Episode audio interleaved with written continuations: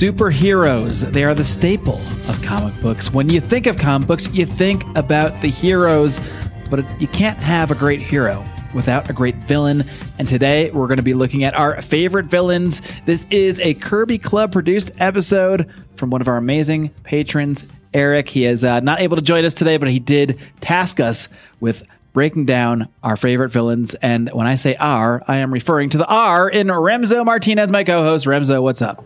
You can't spell villainy without villain, and the villains that you and I have gone ahead and put together today should go ahead and make anyone's recommended villain reading list extra sinister this Thanksgiving. Indeed, indeed. And there are, this was actually really hard for me because I, I don't know about you. I'm kind of a villain guy. Like I, I like I kind of like villains. My, my soul is black. This took me two seconds.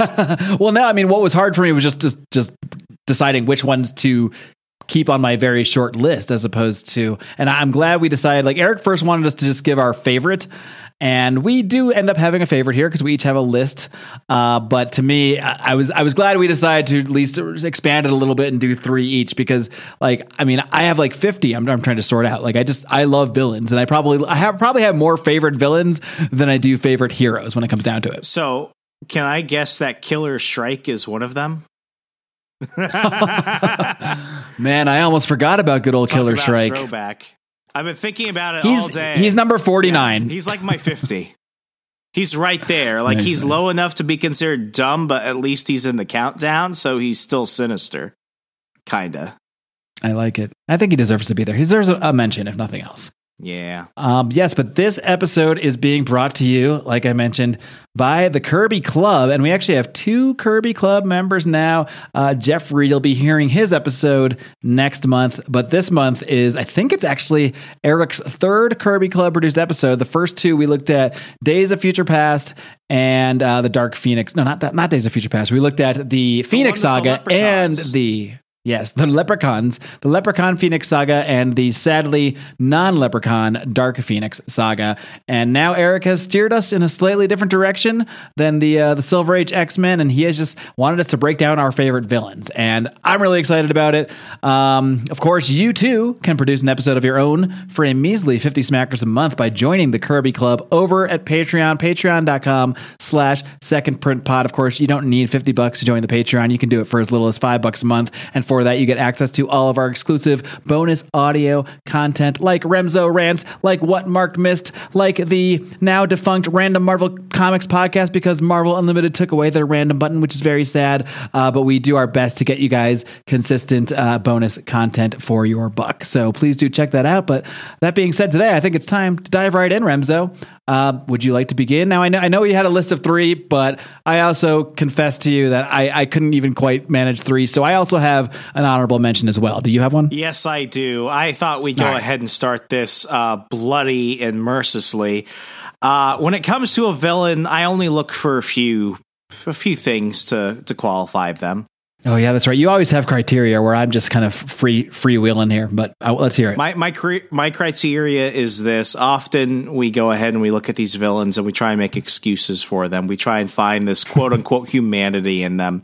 I want the bastards that straight up know they're evil, choose to be evil, and love being evil, and have also mm. committed some of the most heinous acts. So the fact that this guy is my honorary mention should let you know the caliber a super sinister comic book villain that I'm going with. My honorary mention to kick things off is Negan from The Walking Dead. Interesting. A, a non superpowered villain, but a villain nonetheless. Although you could even argue, um, as you go along the story in the, the comic book Walking Dead, at some point, Negan actually does become one of those villains you can almost sort of start to make excuses for if you get deep enough on this. Almost. It takes a while, but I mean, ultimately, all it does is it, it really doubles down on the fact that this is a person who has chosen to be evil. And I'll never forget the first time I ever laid my eyes on Negan. I was was watching season three of The Walking Dead, already getting attached to too many characters who were going to become zombified or detached at some point, physically or emotionally. They brought him in that early in season three? Well, no, he, he came in a bit later, but th- this is when he got introduced in the comics. It was around season three of The Walking Dead. Oh, gotcha. So around this time, I was trying to decide like how much of the comics influenced the TV show and vice versa. And this is when, and, and this this is full of spoilers as always. So please, you know, muffins on your ears, hide your kids, hide your husband, hide your wife if you've uh, been living under a rock for the last decade. But um, Negan, when he went ahead and got Rick's crew and basically you know, eeny miny mowed them into pissing themselves. When he murdered Glenn, and Glenn was my favorite uh, at that point. Second, probably only a Daryl. Um, when he beat Glenn in front of Maggie and Carl and the rest of his friends, and you see his eye come out, and Negan's like, "Ah, oh, gross, gotta fix that," and he's just beating the shit out of him with Lucille. Um, that's when I knew we're dealing with a bad motherfucker. But I'm like, you know, that's just the comics. Like they obviously wouldn't do that in the show. And then several seasons later, around 2016, what do they do? They bring in Negan, and not only does he kill, um, not only does he kill um, that dude, but he kills several other members of Rick's crew. It's just it, it, it, was it was just horrifying in the comics, and it was even more so when you actually hear the bat swing and the cracking of the skull and the blood spattering everywhere, and Glenn just like, and then he's just dead. Like it just it just drove it home in a way that just verified that Negan is one of the most sick sons of bitches ever created. I mean, it's it's a nasty scene in the comic, and it's like mostly off panel, but it's just it's just the the way they do the sounds and like you know what's happening. It's just it it's it's one of the more effective villain making scenes in any medium. In the comic, I didn't see the TV version, never got that far, but I am from the sounds of it, it was uh, had had similar oh, impact. You got it. You got just YouTube Negan kills Glenn. What's really and he kills he kills. I don't want to spoil it, but fuck it, the show's been out for a while. He kills Carl in that scene in the in the show too. Right? It, it, was the redheaded guy. He didn't kill Carl. Oh, okay. Rick's son. No, he, he killed a handlebar mustache guy who was also pretty cool. Ah, okay. I, am really gonna screw this up for some people, but often people have been wondering um, what Glenn's last words were when he got up and his eyes out, and he's like, you know, his brain is exposed, and he's like, um, Robert Kirkman confirmed that his last words were "Maggie, I love you." Ah, and then Negan continued to bash his skull in with Lucille. Oof. Have you ever read Here's Negan? I have the first issue. Uh, I, I, think there's only one. It's a one shot, so yes, yeah. you have the first and only issue. Yeah, I was wondering why they didn't come out. I'm waiting for number two. Like, did I miss something? Every week, you're like, is it here yet? Yeah, uh, I I read that, and it was like I get what they were trying to do. I don't think um, I, I don't think Image Comics was going to keep doing it because all the profit from that went straight to comic book stores. It was a relief special that they did. So I think Robert Kirkman has said that he'll con- that he might continue doing Here's Negan, but it'll have to be you know at, at some point later on. And uh, I think the conversations have kind of at least in, in terms of like you know comic book reporting have just kind of gone silent for a while. But it was good. I mean, I don't I don't like it when they do it to every villain, so I'm not to say, oh, yeah, I loved the approach they're doing with making Negan more of a sympathetic, you know, anti hero type of guy like they tried to do. I want my Negan murdering people and laughing and, you know, just being just a, an evil son of a bitch. Yeah, I mean, his portrayal in the Walking Dead comic is is one of the more dastardly, at, at least until kind of towards the end of his run, um, he you know he kind of gets a little more sympathetic because he ends up sort of helping them out with the um, the Whisperer guys or whatever. Um, but I mean, even then, you're you're kind of just expecting him to go bad at any minute, and then his story kind of gets you know he goes off into the sunset, so we never really know what has, happens to him. But uh, for the time that he was in full villain mode, I mean, it, it's hard to find someone that had more of a pure nasty streak in comics than Negan. I would say. Yeah, I mean, to have Jeffrey Dean Morgan go from the comedian in The Watchmen to uh, to then being cast as Negan, I mean, that was just perfect casting. Too, I mean, it really drove it home. Indeed, indeed. All right, well, uh, we will move on to my honorable mention now, and this was really hard because even with my honorable mention, I was like, you know, I had to spend a lot of time thinking about it. Um, but I, I wanted to at least have a representative from what really was one of like probably my favorite hero. He wasn't my original favorite hero. My original favorite hero was really like individual hero was Spider-Man, but that that quickly morphed into Batman once I discovered Batman and and just the fact that he didn't have powers, I just always thought was the coolest thing. Um so uh, and then of course most of his villains also don't have powers, including my honorable mention, which is not who you might think it would be. It is not the Joker. It is Two Face, good old Harvey Dent.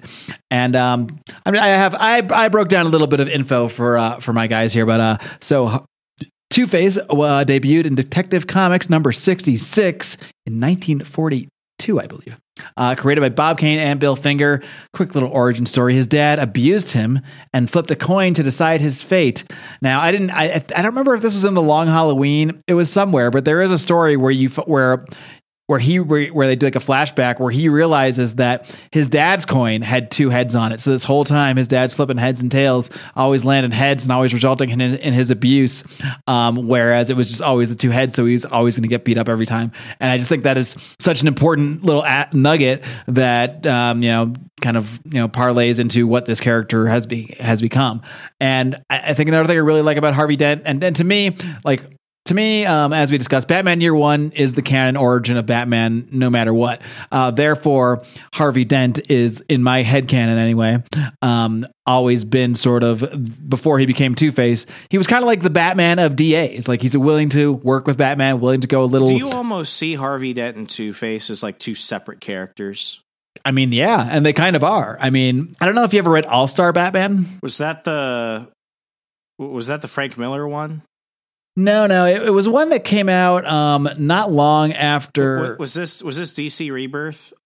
It was yeah, it was around the DC Rebirth time, and it was yeah, it had it had Romita Jr. drawing it. Yeah, yes, yes, yes. Yeah, and that one they go into this whole thing where Batman is actually put on this path by Harvey Dent to like get this potion, this formula that was gonna like stop fix his disorder. But then I think at the end, something like Batman realized like it was actually gonna fix his disorder by killing the Harvey Dent part and leaving just Two Face. So then Batman gave it this gave him this other thing that that basically kept him in the state that he is in the uh the, the sort of multiple personality state that he is but yeah the like the two-face personality is I mean, it's it's literally like the opposite of the Harvey Dent personality. So I, I just like that that he was really almost like the Batman of law enforcement. And it's similar in, in how Jim Gordon is like the Batman of of the police. Uh, Harvey Dent was the Batman of the DA's office, essentially. And in in year one, they all end up kind of working together. Um, so the fact that he ends up becoming one of Batman's greatest villains, and it makes so much sense with once you realize the abuse. It's kind of like kind of reminds me a little bit, although they're very different characters, of course, but um, I think there's similar reasons that I like them. It reminds me a little bit of the Hulk character, where this Hulk, you know, yeah, the radiation is what. Oh man, that that does that does make some sense, and we did cover that. Yeah. You know, um, the Hulk, you know, Bruce Banner's childhood way back in like episode five, six. Yeah, Yep, indeed. Yeah, so like I mean, the Hulk personalities were were they already existed inside Bruce Banner because of all the abuse that he had received as a child. So he kind of these personalities formed inside him. You ever seen the movie Sybil? Did you ever watch that in school? No. What was that? It's crazy. I couldn't even believe they showed it to us in school. It's about this girl. It's played. Uh, she's played by who the fuck plays her? Some old actress that I can't remember. Anyway, yeah, basically, it's it, but it's based on a real story about this girl who was abused like and she had like 27 different personalities that were documented by like psychologists. It's a really famous case um, because like all the different forms of abuse created these different personalities and she would escape into these different personalities to sort of escape the abuse. Um, so like one personality would be abused and then it didn't want to remember the abuse anymore so it would go to another personality oh, it's like a, it's just, like crazy jane. Yeah pretty much. So that yeah, that's that's harvey dent with just one extra personality so it's not not quite as extreme as sybil. But yeah similar to the hulk in the fact that like this two-faced personality it existed in harvey dent due to his childhood abuse and only came out with the acid attack in the courtroom when he then sort of became, um, you know, uh, a crime lord as well. And I like that, like, like even though he has the two different personalities, he has the Harvey Dent personality and the Two Face personality. The Two Face personality has the intellect and the knowledge of the Harvey Dent personality, so he can think like a DA, he can think like law enforcement, and they always use that as a way that Two Face is sort of able to outsmart regular law enforcement. Of course, Batman will always end up end up fixing it in the end, but I, I really like that aspect of his character too. That he's not just a random crime boss; he's actually like the ultimate crime boss because he's literally is doing the exact opposite of what he was doing in his pre Two Face uh, persona. Um, so I, I, I, I, I guess I don't know. I don't know if it says something about me. I like characters with um, I don't. Know, This sounds bad. I like characters that were abused and have multiple personalities as a result of that abuse. You should see somebody about that. I should probably work some things out myself as well. Uh, I don't think I was abused. I think I had great parents, but who knows? Maybe there's some personalities uh, residing in here, just, just waiting for the right moment Stay to come out. away We'll from see. acid baths. Indeed. But uh, that's as far as I'm going to go there on my honorable mention because it is just a mention. But that is my number four is Two Face. Well, um, now we're actually into the top three, and I, I can probably say that my guys, I'm, I'm having to pull them up right now because I really want to pay attention to this order. Um, originally, I was going to say they, there is no order. I just picked the three, and they could wane and you know my favoritism, you know, depending on my mood and stuff like that. But I think I really did get them down to an order. So my number three is a definitive number three, and I hope it really kind of leads down to who my number one will be. My number three is Lex Luthor. Now, a lot of people they think of him as you know like the golden age, you know, mad scientist, bald, evil, hates hates Superman scientist, and then we get into the post crisis era where he is really established as the evil head of LexCorp. What what has always struck me is the fact that Lex is one of those villains who always really just he does tell you what his intentions are. He really does come clean with why he is the way he is and why he does what he does. Um, while he definitely has more of this public persona where he just try and uh, you know, really tries to make himself into a hero of the people, even so much so becoming president of the United States, as we covered in our Public Enemies episode. Um, Lex also has the ability for great heroism, and that's what's really thrown people off. For like four or five years, Lex Luthor actually just gave up trying to fight Superman. He was like, you know what? I could do so much good. I'm gonna actually be a hero and join the Justice League.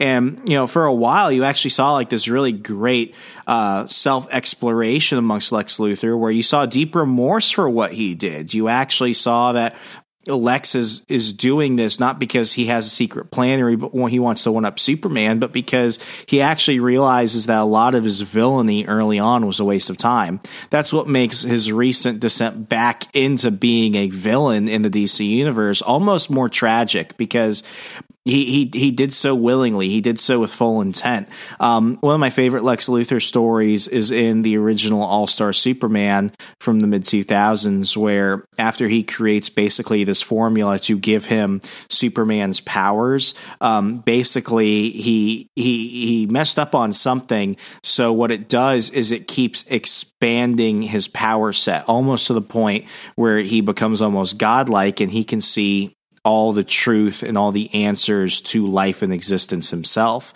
And at one point, it almost cripples him. And um, at one point, he starts, uh, after a fight with Superman, he starts yelling at him. He's like, All these things, all these amazing things I could have done without you. You were the reason why I did this. I hate you. And Superman comes down and he looks at him and he's like, That's the sad thing about this, Lex. You could have always done that. You could have been the hero. You could have been better than me, but you chose not to. And Lex Luthor looks up at Superman and he says, You're right. And he gives up. And, and it was in that moment, it's like, you know, Lex had all these excuses. Lex let his ego really run him.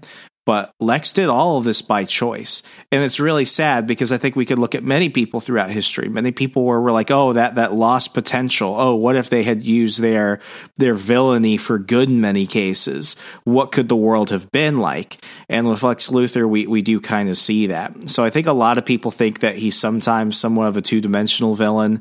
But um, I mean, when, when Lex is done right, and, you know, wh- whether he's canceled or not because he's a freak of nature, I will credit um, Kevin Spacey with probably being the best on screen Lex Luthor. Uh, his portrayal of Lex Luthor in uh, Man in uh, uh, Superman Returns is probably the, the best version I've seen. Um, obviously, Kevin Spacey's never coming back for obvious reasons, but uh, you know, I think I don't think Lex gets enough credit. So Lex is my number three. The only thing I'm going to challenge you on here, and honestly, I've never seen that Superman Returns movie, so I can't judge Really? Kevin Spacey's performance. I imagine it, uh, it's amazing because he is an amazing actor, despite his uh, perhaps illicit Before he was sexually assaulting minors. Yeah, and threatening people and probably having them killed and all that stuff. Uh, before all that, um, Did Kevin Spacey threaten to kill somebody? you didn't see that? Oh no, he Did he he? has. Uh, look, this is this is kind of a tangent. Oh, he has was not so- he directly. so perfect for Lex Luthor then. He did this video where after like a like um House of Cards was he got booted from House of Cards. Oh, was it the Thanksgiving video? You didn't think I would be gone. Right. He did this video in character. And then, like, not long, he, he didn't directly threat, but he did say something like, You'll regret challenging me or something like that. And then within like a couple oh, yeah, months, You'll rue the day you tried to Yeah. come after me. and like two of his accusers died in the next couple months. One had like a car accident and one was like a mysterious death. So Man, that's some Hillary. he might be the shit. he might be more of a portrayal of a villain than you could even imagine. I uh, I, I'm, But I'm not making any accusations, Mr. Spacey. Um, I don't actually have any knowledge of this. This is pure speculation. I just read it on entertainment website. I don't know anything, We talk but about comic books. we are just comic book guys. We don't know anything. Um, we have no other interests or lives. But uh, I, I will say, to me, Lex Luthor is and always shall be Gene motherfucking Hackman. You know, I, I can't. I, I don't have the the Spacey now. I'm, I might have to go watch. How do you like those movies, by the way? Here, here's the thing about Or is it just one movie? Was there it one was, or two? just that- Superman Returns. Here's the thing that a lot Okay. of people don't understand. Superman Returns is the final chapter of the Richard Donner Superman series. is it supposed to be? It is supposed to be. And it's supposed to be that same Superman and that same Lex Luthor, just with different actors. Yes. Oh, I didn't know that. If you if you watch it, understanding that this is a continuation of the Richard Donner Superman series of you know Christopher Reeves and Gene Hackman and everyone else, if you see them as that as that continuing story, you will love it. If you don't understand that, you will be confused. you know, this movie came out during my dark period, and not only was I not really watching, reading comics then, I wasn't really. I can't say I wasn't watching movies, but I wasn't. I just wasn't into comic book type stuff. I don't know what happened. Same thing with wrestling. I just went through this this ten year period where I just rejected all the stuff that I was into as a kid. I don't know if I just thought I should because I was in, you know, getting older or whatever, or I I don't know what it was, but for whatever reason, this this did come out in that time period, so I I never saw it. So, um, so th- so this is like a sequel to this is a direct sequel then to Superman four, The Quest for Peace, or are we pretending that Sup- that like Superman uh, four didn't happen? Okay, so if you want to be real nitpicky, just pretend four never happened and just go straight from three where he fights Zod. Was it was it was Mm-hmm. it two or three where he fights Zod? It's two where he fight. Th- this one actually says that the that it's ignoring the events of Superman. I'm looking at the Wikipedia now. It ignores the events of Superman three, Supergirl, which I did not know was a movie. Apparently, that came out in 1984, and Superman four: The Quest for Peace. So this is basically Superman three, essentially, because it's, if you're if you're ignoring those other Yeah, movies. that's that's the best thing to do. So go back and maybe watch a little Richard Donner Superman. Maybe catch the one of uh, with the OG Zod and everyone, and I think you will appreciate um, Superman Returns. I, I I can probably say that while a lot of the early 2000s, late 90s superhero films were made for a mass audience, there's a reason why a lot of people didn't like Superman Returns. It's because it was made for the people that like the Donner movies, and it was really made for the for the comic book diehards. Otherwise, if you do not love Superman, I think I understand why a lot of people did not like Superman Returns. Fair enough. Well, I'll add it to my list because I'm I am curious about it, and, and especially now I'm a little curious about uh, Kevin Spacey's performance. But to me, it's going to take a lot to top Gene Hackman. Hackman. That's all I'm going to say. But it is not going to take a lot to top Jesse Eisenberg, who I generally like, but terrible, terrible casting for, for Lex Luthor. Just I think the worst part of Zack Snyder's Snyder's movie is honestly casting wise. I feel like the Eisenberg was the same as like uh, Ezra Miller. I feel like those were studio compromises Mhm. because originally Snyder wanted Bryan Cranston to be Lex Luthor. Oh yes, that would be amazing. Yeah, but they were like, no, this Eisenberg kid. Come on, Zack. Come on, Zack. Yeah. what are you going to do? But we got Henry Cavill, so that's all right. Yeah. All right. Well, I'm going to move into my number three now. And I don't have the same necessarily requirements as you do in terms of my my villains having to be extra nasty, extra truly villainy. Although, yeah, well, I'll just get into it because this one kind of goes back and forth. But to me, it, it is a lot of it is nostalgia. At least my number three is very much a nostalgia pick, but I think he also really holds up as a top villain. Uh, probably if you look at any list, he's going to be somewhere up there in the top five, I would imagine, on, on most people's comic book lists. But my number three is the one and only Victor Von Doom nemesis of the Fantastic Four and Reed Richards, debuted in Fantastic Four number five, April 1962, created by Stan Lee and Jack Kirby. Uh, quick origin story, by the way.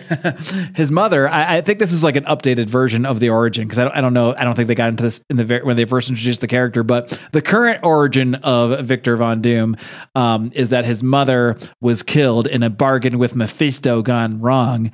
Now we all know bargains with Mephisto pretty much always go wrong. Go uh, right, but Marc. Yeah, but Victor Von Doom learned that at a very at a very young age. It's also what interested him in the dark arts.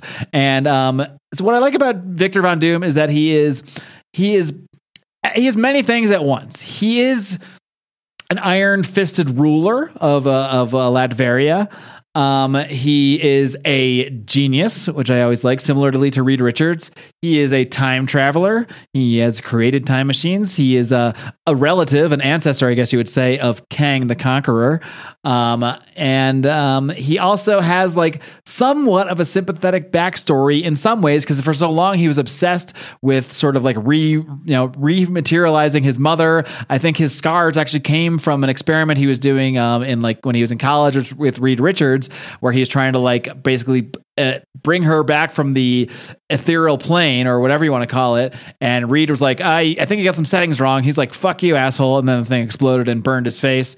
Um, so, I mean, he's, he's a villain. He does villainous things, but he's a villain who has pride, who has honor, who cares about his nation. He might have used violence to overthrow the leadership of that nation and become an, an iron, you know, iron fisted king. But nonetheless, he does care about his nation. He cares about his mother, um, and in general, just wants to rule the world, though. Um, although he, he definitely, well, I don't know if he, he's not really a r- rule the world guy as much as rule his own world guy. Sometimes, which he tried to become God, Marc.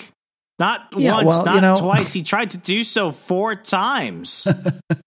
Sometimes you got to try to become a god to make an omelet, something like that. I think that's the old phrase. As they say in Latveria, you fix domestic politics with godhood. and um, but yeah, I mean, D- Doom was pretty much one of the first villains I was exposed to. My very first book I ever laid hand, hands on was the Fantastic Four. Uh, so I quickly came to know Victor Von Doom as their arch nemesis. But you know, Victor Von Doom is one of those villains that sometimes ends up teaming up with the heroes, whether it's uh, maybe for some brief moments in like an Infinity War, Infinity Crusade type thing, or or Secret Wars. Although he was in the latest rendition, he is kind of like the, the main villain of Secret Wars. Um, but I, I, like that he can serve different roles. Like I mean, he even became Iron Man at one point, the the infamous Iron Man. Um, he's had a lot of different roles, and I think it's just the character. I, I think I enjoy the character of Victor Von Doom more so than I necessarily do of Doctor Doom, because Victor Von Doom is kind of you know D- Doctor Doom is almost an aspect of the Victor Von Doom character, which we see in many different forms. Uh, and even to this day, sometimes he's teaming up with Reed Richards. Uh, I think in a recent storyline by, uh, I think it's Dan Slott that's writing it now. Um, he or, or is it Chip Zdarsky? One of those guys. Um, and uh, but yeah, he was even just he invited the Fantastic Four to his wedding. Now, of course, he did it with some villainous intent, but there's always this sort of you know they're friends, but they're enemies, but they're friends, but they're enemies, but they're best friends, but they're really enemies kind of thing going on. Which he's like he's like Dwight Schrute. That's what I've always compared him to. yes. If Jim Halpert I mean, is Mister Fantastic, then Doctor Doom is Dwight Schrute. That is a pretty damn good comparison, actually. And uh, maybe he's a slightly more evil, slightly more competent Dwight Schrute, but that's that's not bad. You know, they're they're like they're like best frenemies, you know? Like they almost need to have each other to battle and play off of. And that's what I really appreciate about about the, the Doom character. And the fact that he just ties in so much to uh, Marvel lore. He ties into the Rama Tut stuff, uh, and a big Fantastic Four story where they go back in time. Um, he also ties into future stuff with Kang, which ends up tying into the past and yada, yada, yada. And he's definitely just a huge part of, of Marvel history. You can't really tell the story of the history history of the Marvel Universe without talking about Victor Von Doom. So that is why he is my number three. How, how, do you feel about what Stan Lee once said, where he was like, "I don't, I don't see Victor Von Doom as a uh, as a villain, but as a sympathetic antagonist." I like that. I like that. Yeah, I mean, it, it just depends on the writer and the story, but I think that's. I mean, as, as the guy that created him, I think he'd be the foremost expert. And and yeah, I mean, he was he's someone you can feel sympathy for how he got to where he is. He wasn't just born evil. He's not just trying to randomly conquer the world, although he might try to become a god to achieve certain ends now and then. Um, these things happen. It's the Marvel universe. You got to do what you got to do. He just really wants to bang his best friend frenemy's wife. That's what it comes down yeah. to. That's what's always come down. Uh, pretty much the entire like first 50 issues of Fantastic Four, every concept is about every conflict is someone wanting to bang Sue. Ben Grimm wants to bang Sue. Victor Von Doom wants to bang Sue. Namor wants to bang Sue and probably succeeded. Oh, Namor totally did. He totally did. Oh yeah, we know that. Um, so yeah, that is my number three. What about uh? I think we're back to your number two now. My number two. So Marc, I think I've brought him up once or twice. I actually did a Remso rant episode way under back on Patreon. So folks, if you want to listen to me give a full history of this guy and why I love him, uh, you can go back into the Patreon archives and check out that Remso rant. I am talking about the Hood. The Hood, Parker Robbins, is one of those obscure Marvel Knights limited series characters that was brought up during the early 2000s, but was quickly kind of forgotten, given a retcon. And ultimately, Parker Robbins was just a mugger. He was a bank robber. He was just a low life criminal from New York. And he always wanted to aspire to do more. He didn't even really want to be a bad guy. He was just a high school dropout who fell out, who fell in with the wrong people and ultimately just led a life of lots of regret. So what he realized was if he's not going to get any type of second chance, he might as well be the biggest badass in crime in the Marvel universe.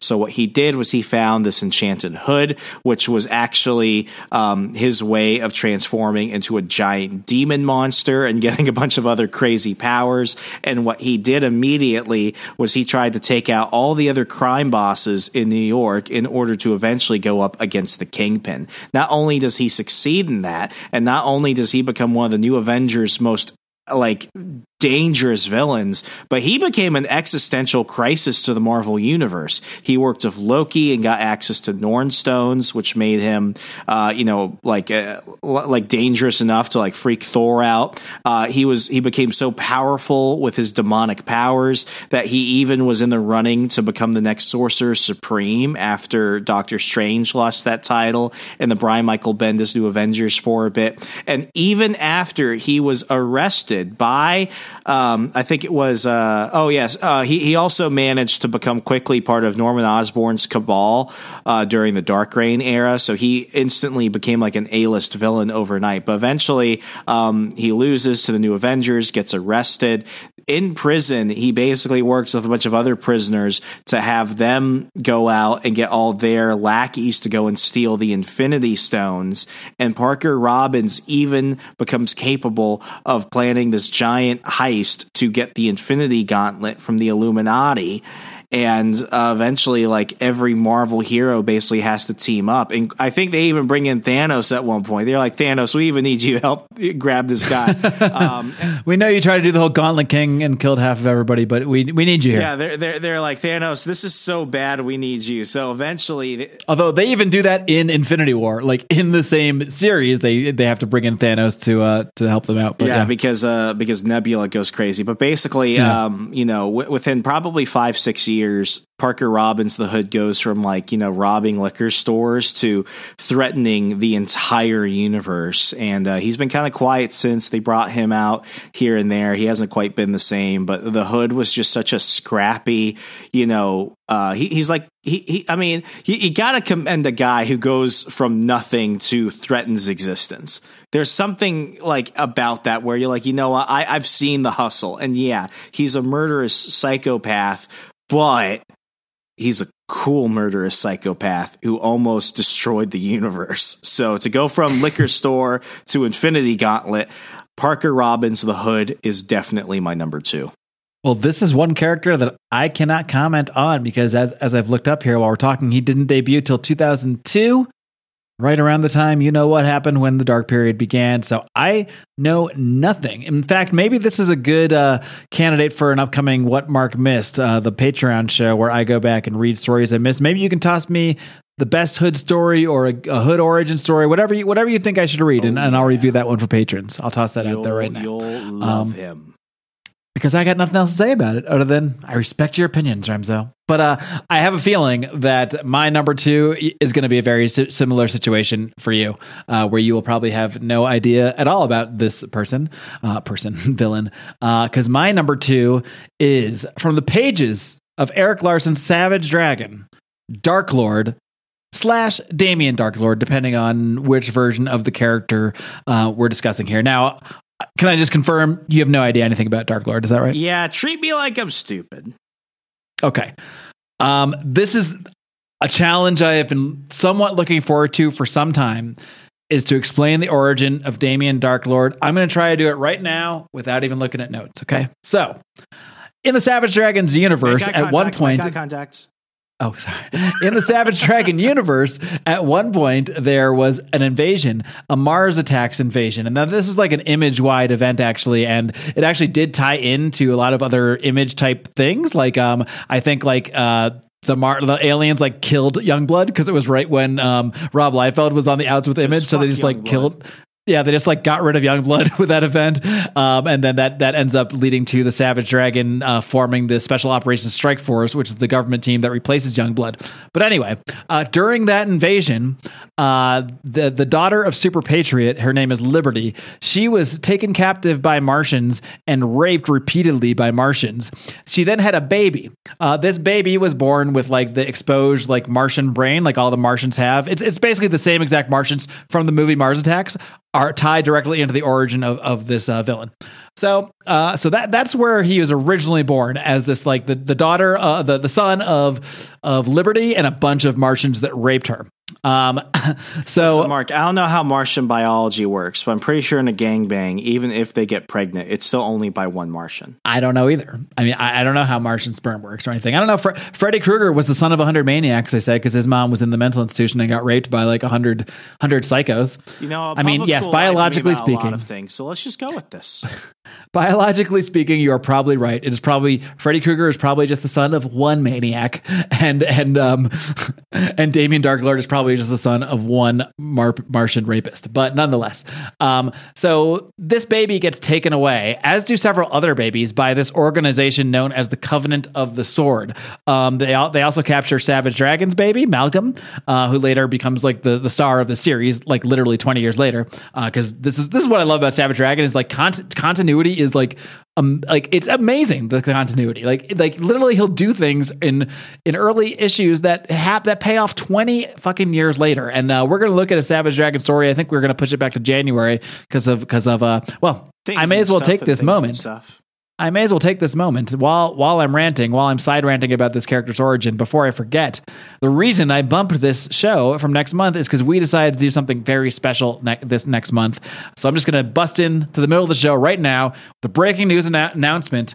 Uh, we have teased it, we have discussed it, we have mentioned it, we have feared it, but next month we will be tackling Crisis on Infinite Earths. It is Crisis Month in December this year, and uh, Remso and I, the, like this story, you know, we used to do crazy things. Like I think I recapped twenty seven issues of Savage Dragon in like the third uh, episode of the show. That's too much. Monster. just to get through that one. Uh, I don't know how I ever did that. I don't know how I did 12 issues of, of Warren Ellis Stormwatch. Um, but I think what we've realized over the first year or so is that we are at our best at the, around the four issue range, four to six. But even the six is kind of stretching it. I think we're definitely at our best when we're doing no more than like four issues because uh, we can kind of go into the you know go into the detail we need to with everything really go into our side rants and, and, all that stuff learn to read but um yeah so we don't have to do reading for you uh, but so we have decided to since crisis on infinite earths is a very dense story it's it's 12 issues but it's it's 12 like packed issues. I mean, uh, so much happens. There are so many characters, literally like hundreds of characters. We're gonna need we're gonna need Jonathan Hickman to toss up some flowcharts for this thing to, to keep track of this thing. But we're gonna have to resurrect the ghost of George Perez. yeah, is, is he, he's not alive. is he alive? I have no idea. I honestly hadn't thought about it recently. I think he is. I think someone even told me. Yeah, I'm pretty sure he is. A, let's see. Live research, everybody. Live with us in the moment. George Perez was born June 9th, 1954. He is still. Oh my God, he's still alive. In fact, he looks great. There's a picture of him here in 2012. He looks he looks fantastic. He kind of looks like Lex Luthor. George, I didn't mean anything. I love you. Not only is he alive, he seems like he's got a while to go. Like he's actually pretty young, considering you feel like he's been around forever, like literally forever. Oh man. Um. Yeah, I think he's got some more. I don't think he's doing any books currently. Okay, so as far as I know, but he should. He definitely should be. Wow. Anyway, side side rant within a side rant within a side rant, but the first three episodes of December will be dedicated to covering Crisis on Infinite Earths. So tune in for that, my friends. We also have a very amazing graphic that we'll be sharing around uh, from our friend Dan Smots, who uh, does just fantastic work. If you ever need graphic stuff done, you're going to ask us how to contact him, and we'll we'll hook you up for a small fee. Yeah. Um, but anyway, back to Damien Darklord. Speaking of confusing, um, like Crisis on Infinite Earths. Yes, Martian Rape Baby. This is only the beginning, though. Um, so it turns out that as as these things happen, Dark Lord is actually like a time traveler because he has these crazy abilities. Because he, he not only has like the superpower and super strength uh, that Liberty has passed down to her from her superpoweredness, but he also has all this like Martian blood in him. And the result is just like this incredibly powerful character who has like amazing like psychic abilities. He can do crazy stuff with his mind. He's also a genius, so he can invent things like portals and time traveling devices. He can pretty much do it fucking all. Um, so what happened is Damien Darklord grows up, and then he then Darklord not Damien anymore because he's grown up, goes back in time to the 80s and he becomes a villain in the 80s and battles these heroes, Super Tough and Young Tough. Super Tough gets killed in a negabomb explosion, which is uh, caused by Dark Lord, and Young Tough gets horribly scarred and eventually becomes the anti hero Mace, who you may remember from that first Dragon, uh, Savage Dragon story um, we looked at. Um, so so he they battle him in the 80s and they kind of like get rid of that version of Dark Lord. I don't, I don't, I don't remember if he dies or they might just send him off to another world. I think they send him off to another world, an alternate universe. That's what it is. That alternate universe becomes Dark World. Um, it's basically just this other Earth that's like off in another place, and like everything about it is bad. Like there's an evil savage dragon on that world. There's an evil whatever. Um, so and but that world is like dying. So basically, what Dark Lord wants to do is replace Earth, the the Savage Dragon's Earth, with his Dark World. So he slowly starts like teleporting parts of Dark World onto Earth. Now, this is after Damien Dark Lord, the baby, has been born, but nobody knows this is the same. This is a, no one knows this is related yet. So basically, like Dark Lord lives his whole life, lives his whole life, goes in the future, comes back to prepare for his own ascension. So he creates the Covenant of the Sword and kidnaps him, has himself kidnapped to prepare himself to become this villain later on. Um, and so, are you confused yet? Um, eventually, the Special Operations Strike Force, which is Savage Dragon and a bunch of other heroes that used to be part of Freak Force, they go to Dark World to battle Dame, to battle Dark Lord, Adult Dark Lord. Um, th- they are victorious in that battle, and they kill Adult Dark Lord. Adult Dark Lord. He like gets trapped between this portal and it gets like cut in half. So he's dead. So they save the day. However, the day is not totally saved because later Savage Dragon does figure out that Damien Dark Lord. Oh, and and also Dark Lord kills Savage Dragon's um the mother of his child, Rapture, in, in their, their first encounter. Um, so Savage Dragon, after later learning what, what Dark Lord was all about, realizes that this little baby alien guy is grows up to be Dark Lord and grows up to kill the mother of his child. So what does Savage Dragon eventually do? In a, and I'm giving away a lot of Savage Dragon plot here, but it is what it is. Uh, he goes and tries to uh, kill this baby Dark Lord. When the, when he does that, something crazy happens and he there's a huge explosion and, and Savage Dragon wakes up on another world. What turns out that happened, what really happened there, there's multiple realities. All right, there's multiple real, realities in the Savage Dragon universe. In one reality, and oh, so another thing about Dark Lord, Dark Lord talks Dark Lord talks to multiple other versions of himself. So he's in constant communication with other versions of Dark Lord from all, other different alternate realities. So uh, they're all talking to each other. They're all they're all plotting together even though they're all kind of the same guy, they're all different guys, but they're all different versions of the same guy with the same goal to have Dark World be like the one world that they rule over, essentially. Um, so. Uh, yeah, so Savage Dragon tries to kill Damien Darklord, but what really happens is on another universe, in another parallel reality, at the same exact time, baby Damien Darklord transports uh, Savage Dragon's mind to this other Savage Dragon body in the regular Savage Dragon universe, and then Savage Dragon's mind is replaced with the the goes into the body on the other universe. That's known as the Savage World, and from that point on, pretty much all of Savage Dragon, even including till today, takes place on that Savage world. Uh, which is another thing I like about Erik Larsen. He doesn't just do gimmicks; like like gimmicks matter. So like when that first happened, everybody's like, "Oh, this is just going to be like six issues, twelve issues," and then it becomes like the permanent place that Dragon stays. So now his new history, he is this other version of Dragon that was transported to this other world, essentially. Um, confused yet? I'm not done.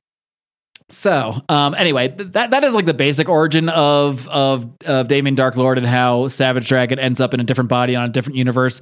Uh, at the same time, um, the the the version of Dragon from that universe he gets transported to Dragon's dead body in the original universe, so he's dead. Uh, so sa- basically, the original Savage Dragon is in an alternate version's body for the rest of his series. Okay, pause, pause, pause, pause, pause. So this is like Rick and Morty, where they where Kind they fuck up their world, so they go to the other world where they died, and they replace the dead Rick and Morty, and every season has taken place in that new world. Pretty much. Yeah, Okay. that's pretty accurate, actually. Uh, that's actually a good way to, to understand it for Rick and Morty fans. Uh, so, yeah, the rest of the, it's not that his world was fucked up. It wasn't at first. He just ended up in this other world and didn't know how to get back. Eventually, they find a way for him to get back to the original world. This is like the plot of Savage Dragon 100. It's like a huge story. He ends up back in the original world, but he has to go do, I forget exactly what happened. He has to go back to the Savage world to do some shit. He gets like called back there.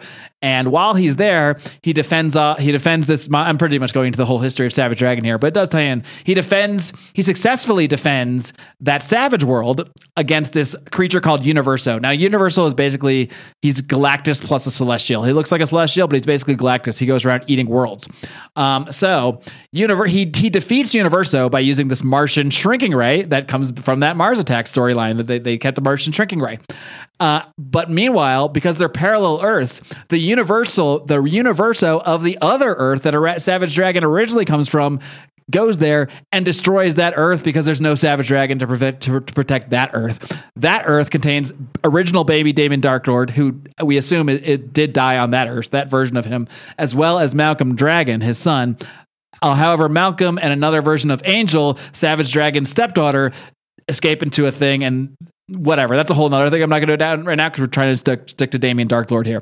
Um, so that that's kind of like most of Damien Darklord's original story with with Dragon. He does later come back twice in the comics. Once is when Savage Dragon. Do you know the origin of Savage Dragon yet? Yes, we went over that a while ago. No, I never. I didn't That tell was you. episode three. No.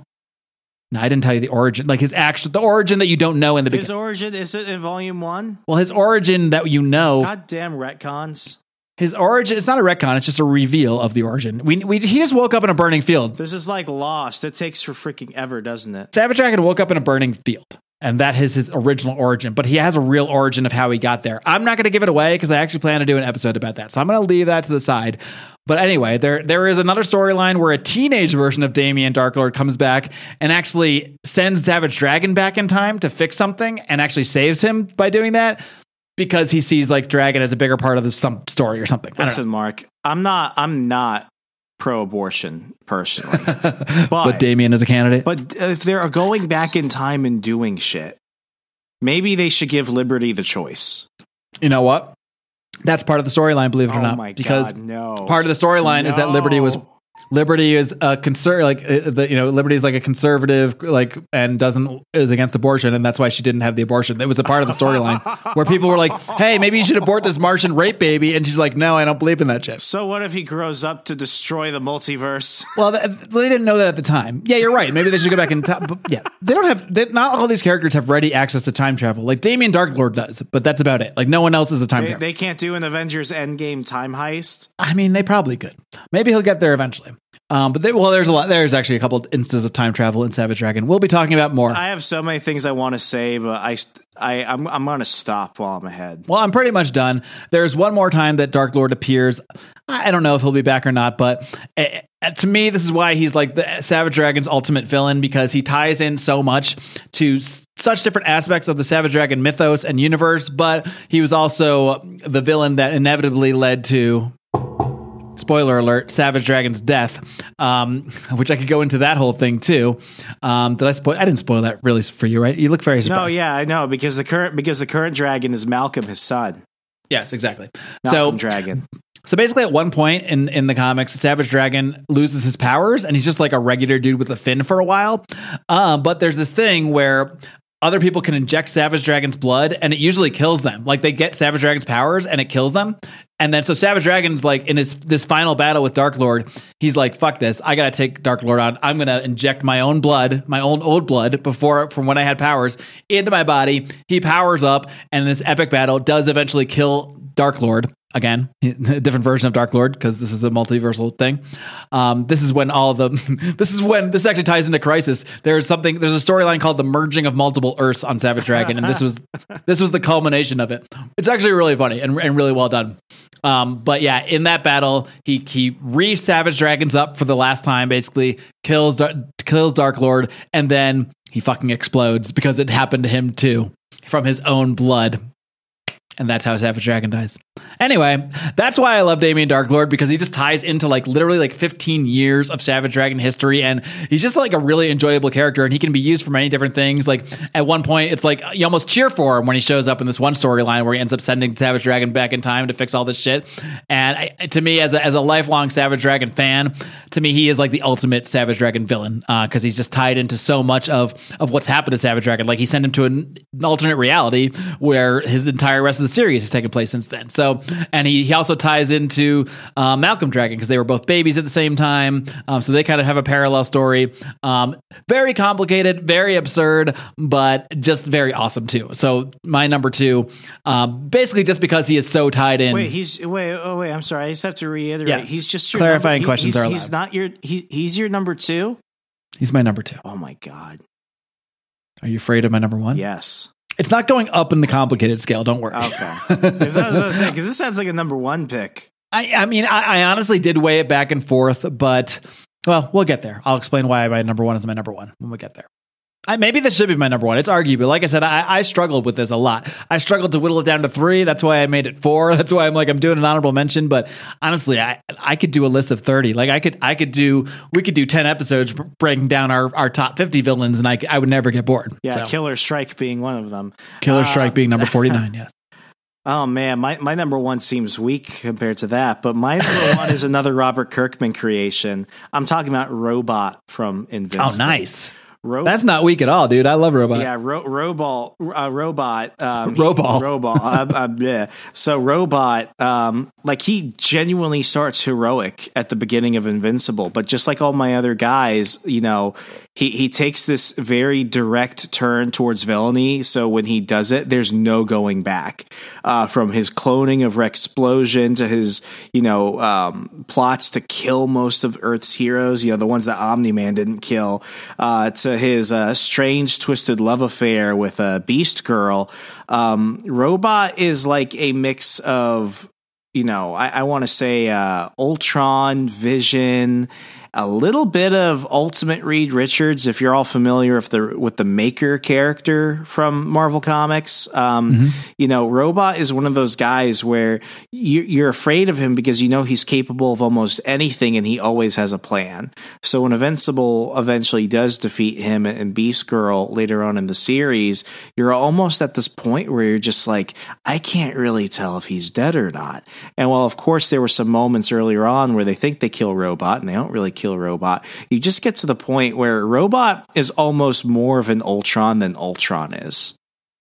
And uh, you know, it's just that that maniacal hatred of humanity and willingness to literally kill your friends and family in order to get what you want. Um, Ultron is, I'm sorry, uh, I can almost say Ultron. Like, uh, Robot is Ultron if Ultron knew what humanity, what was really to be human, but absolutely hated every part of it. It wasn't just part of his programming, it was part of his identity. So, uh, Robot from Invincible is my number one comic villain. Excellent, excellent choice. And I, uh, like, I also like that Robot is like actually just like this weird, tiny, like thing that can't move in a jar in reality. Yeah, a little, little like at you least know, one Quasimodo. Well, at least before he goes into uh, what's his name? That one guy's body, the bomb guy. You know, you know, he looks like he looks like um, he, he looks like the little like chest baby thing from Total Recall. Yes, that is that is exactly Come what here, robot let actually me touch like. your face with my little old baby hands.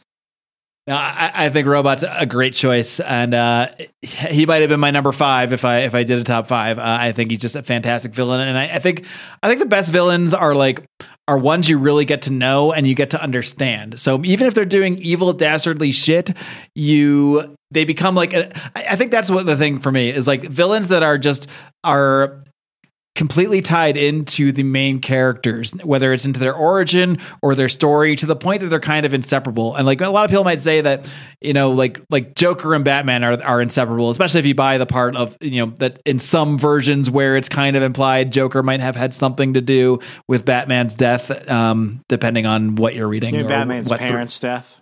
Batman's parents, yeah, Batman's parents' death. Um, but yeah, I mean, to me, like Two Face is tied into him from the very beginning. Well, I, I, guess if Joker was involved in Batman's parent death, that would have been the very beginning. But I don't think he really was supposed to be in any kind of can- comics canon. When, when, it comes to you know like the Red Hood origin version, which is now I guess the canon version, like that is somewhat tragic because the Joker really didn't want to become a criminal. But like with Harvey Dent, I mean, I mean him turning into Two Face and everything, like that is Shakespearean tragedy. Um, so that brings me to my number one, who I think is you know is he's he's as Ying to the hero's yang as you can possibly be. My number one villain is Magneto. Um, I, and to me, this is like this is one villain that even more so than a Doctor Doom or or a robot, I think that you really can sympathize with a lot. I mean, he grew up uh, in Nazi Germany. His parents were murdered by Nazis. Uh, he discovered his mutant power, like basically lashing out at, at Nazis that were hunting him. Um, so all good stuff from here uh, was you know was a friends of Professor X. I think that the analogy he's like the Malcolm X to Professor X. No, the Malcolm X to Professor X's Martin Luther King. There you go. There you go. Uh, and um, yeah, and I, I, just think that all and, and this is consistent with Magneto. Now, when he when he first comes into the comics, he debuts in uh, I think it was X Men number one, right? Yep. Uh, yeah, X Men number one, created by Jack Jack Lee and Stan Kirby, by Stan. Kirby and Jack Lee. Well, I just did it again. The multiverse of artists, Stan Lee and Jack Kirby.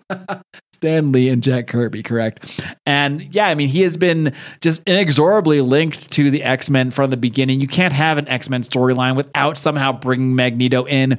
And I do like that he has, even more so than Victor Von Doom, who he might team with the Fantastic Four once in a while. He's never really really part of them though. Like they always know it's like a temporary thing. Like like magneto has actually had his moments of full heroism where he really joined the x-men. He was a leader of the x-men at one point. He was a leader of the new mutants at one point. This poor motherfucker they turned him into a goddamn baby Remso. They turned him into a baby. How am i not supposed to have sympathy with, with for him? He's got some grievances. He has legitimate grievances. He has legitimate grievances not just against humanity overall for you know the things that have happened to mutants and what he's seen growing up, um, you know, in, in Auschwitz. Essentially, he's, he's he knows the the the cruelty that humanity um, is capable of, and he's seeing it happen again now with mutants, and that's his motivation the whole time. Um, now, we're not going to go into Hickman X Men stuff where him and Professor X are just on the same page and whatever. We're not going to go to hashtag but, fascism hashtag, hashtag fascism. But, you know, to me, Magneto is the ultimate villain because even at his most dastardly, he even still kind of has a heart. Like even when he's doing dastardly stuff, he will still kind of like spare people. Like he, he won't go as far. I mean, he, he has killed innocents, don't get me wrong, but he will often kind of like back off on Professor X sometimes. Um, you know, even, you know, and then, you know, I think he's had his mind wiped multiple times by Professor X. I mean, he has had bad shit happen to him, and to me, he's he's always acting. I'm not saying he always does the right thing, but he's always acting with. He's never just acting out of pure malice. He's always acting because it, it, he believes that his actions are going to lead to something better for the people. Magneto Magneto never does anything without a reason to do it. Correct. Yes, he he responds to things that happen to him. Like, I mean, even that, in that Fatal Attraction storyline we looked at, you know, like like they come after him. Like like he's just chilling in his freaking, uh, he's just chilling up in his satellite, and like they go after him. Uh, so I mean, and now you know you could say he had a loose affiliation with the acolytes who were going and killing people in hospitals, yada yada yada, whatever. But the point is, no matter what, you can always see the humanity in him. You can see the person that wants to be the good person. And to me, unlike your maybe your version version of a villain who the best villain is just the most evil and dastardly. To me, the best villain is the one that just it, it almost could have been the hero. You know, he he's maybe just one little event away from actually being the hero because at his core, he has good motivations, even if he ends up doing sort of dastardly things to to get to certain ends. Um, but to me, Magneto is just has stood the test of time. Um, he's always an effective character. When I when I'm reading X Men from the 70s or the 80s or the 90s or today, uh, I am still seeing Magneto. Maybe not today because we're in the Hickman verse now, but um, almost till today. Uh, to me, Magneto is is consistently you know, he cannot be separated from the X Men, from the storyline, from Professor X. Uh, it's a yin and yang, and to me, that that's what makes the best villains. So he's my number one. Although honestly, with uh, how much I ex- broke down Dark Lord's origin, um, you could re- you could really make the case that maybe I should have made him number one. But to me, Magneto has always been the best villain. Well, the only question is, are you team Ian or team Michael in terms of the actors to play Magneto on screen? Ian McKellen or Michael Fassbender? Um, I, I, I, think they're both great. I think they both do an, an, amazing job. I'm I'm slightly partial to the Ian McKellen version just because you know I'm slightly more partial to those movies overall. Uh, but in a bubble, I don't know. In a bubble, it might be really close. I like Ian McKellen just because he seems like more the older Magneto, which is kind of how I see Magneto. Um, shit, he's he's in World War II. He's got to be pretty old. Um, but I mean, Fassbender's awesome. Like he does maybe the second. It's, it's like a one and one A for me, honestly. But if, I think if I was forced to choose, I'd choose McKellen. I hear you. I hear you. What about you? Uh, I mean, I, I look at the first class era of X Men films, and I see them as as Magneto's stories. Like almost like the first couple X Men films are almost always exclusively about Wolverine. You know, mm-hmm. they they really put Magneto front and center. I mean, for for him, for First Class, a film that people really did not expect to be good. Um, I mean that it, it, it just it, it made him almost like James Bond level cool. Hmm. That was how awesome they made him. And even though the the X Men films after Days of Future Past definitely waned, I mean, certainly no one's asking for another, uh, you know, Apocalypse or Dark Phoenix. Um, I mean, it was never. It, it I'll, I'll even say this for all the actors in that. It was never any of the actors' fault. It was always Fox's fault. So you know, I, I'm probably Team Fassbender. Fair enough. Fair enough. I can't argue with either either one. Um, what about what about your portrayal? Your portrayal. What about the portrayal of Robot in the Invincible cartoon? How do you think that compares to his portrayal in the comics? Uh, I, I think they're able to compress a lot of the story elements without losing the depth of what's going on because they certainly uh, move up the pace for Robot's descent into villainy but it doesn't make it any less horrifying when he really does. And we haven't even really seen him go full villain yet. We're only seeing the subplot of Robot becoming the person he will eventually be. So I think Invincible season two, uh, I, I, think they're really gonna uh, move up on the the Robot versus everyone uh, era of Invincible, and it's gonna be if season one was as bloody as it was. Could you imagine what it'll be when Robot goes full psycho? Absolutely, cannot wait for it. Uh, I think Invincible is. I, I, don't know. I don't know if I want to go as far as the best adaptation of all time to to the the um, animation because I did see. Uh, I think I, I, mentioned this last episode. I did watch Batman Year One. That adaptation. Oh, you that, liked it? Oh, it was fantastic. Yeah. it, it's it's it's it's almost better because it's it's kind of panel for panel, but expanded. So you see instead of just one punched fight with Catwoman, you see this whole this whole long drawn out scene with uh you know with Bruce fighting Catwoman for that first time, and Then with Bryan Cranston playing Gordon, Mhm. you, you, Perfect you can't you can't look at Jim Gordon without thinking of Bryan Cranston now. Yep, agreed. Yeah, no, I I think it was fantastic, and and just in terms of overall adaptations, I mean, I, I think X Men the animated series is more of a nostalgia pick. Like when I go back and watch it now, it's it's good but kind of cheesy. But Batman the animated series holds up, and so that would be like my one and one A. And Invincible probably needs to you know stand the test of time a little more to, to be able to hold a candle to uh, the animated series. But but it's right up there, and I think the portrayal of Robot was just they did it in a way where they kind of sped up the storyline. Like like you get you re, you see more about Robot, and you kind of like know he's kind of a villain even by the end of this first season of Invincible. Whereas it took it took a long time in the comic, but, like I mean 80 this is yeah. So, but this is a you know this is an animated series. We're probably not going to get eighty episodes, so I see why they had to to speed that up a little bit. But but for some reason, it didn't feel rushed to me. It actually felt natural for the pace of the show. Uh, so I'm super excited for season two. But yeah, I think they they did an absolutely fantastic job of that. And um, and speaking of animated series, I just found out that this is a thing. Um, I mean, I knew it was a thing, but I didn't know I could watch it. There was actually a Savage Dragon animated series. I think it was just maybe a season or It two. was uh, it was on MTV. I think it was our friend Kyle so. in the Second Print Comics fan zone that brought it up. Mm-hmm. It's on Peacock to be Oh, watched. have you so watched it? I have not. I like I watched it a little of it when I was a kid, but I, I really barely remember it. So I'm kind of curious. I, I, I doubt it's great, but I am curious to go back to it. Maybe I'll do a little Patreon bonus where I, I go through some of those episodes. I wonder if it's gonna be like uh, Todd McFarlane's Spawn, where you see Erik Larsen at the beginning of each episode of Savage Dragon. Oh, really? Is that right? I don't know because if you watch the Spawn HBO series, um, Todd McFarlane introduced every episode. That's kind of cool, but if you have no clue who he is or don't care about Spawn, you're like, who the fuck is this guy? Nice, nice. Well, Remso, I think that about does it for our uh, for our little villain breakdown here.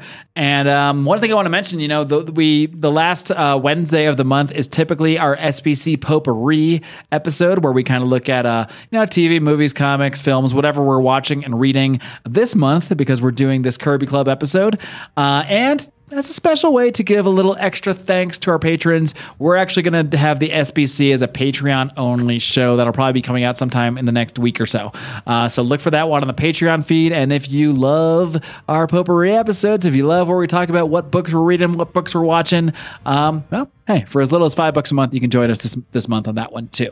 Uh, again, patreon.com slash second print pod. Remso, anything else to, uh, it's weird to, uh, to wrap up a show without having to grade something on a number scale, but here we are. Well, you know, numbers we, we don't we don't count good, as Forrest Gump would say. As always, folks, remember, please leave us a five star rating and review. If you loved us, share amongst your friends. Never forget the only thing you need to know: read comics and change the world. And change the world. Good night, America. Adios.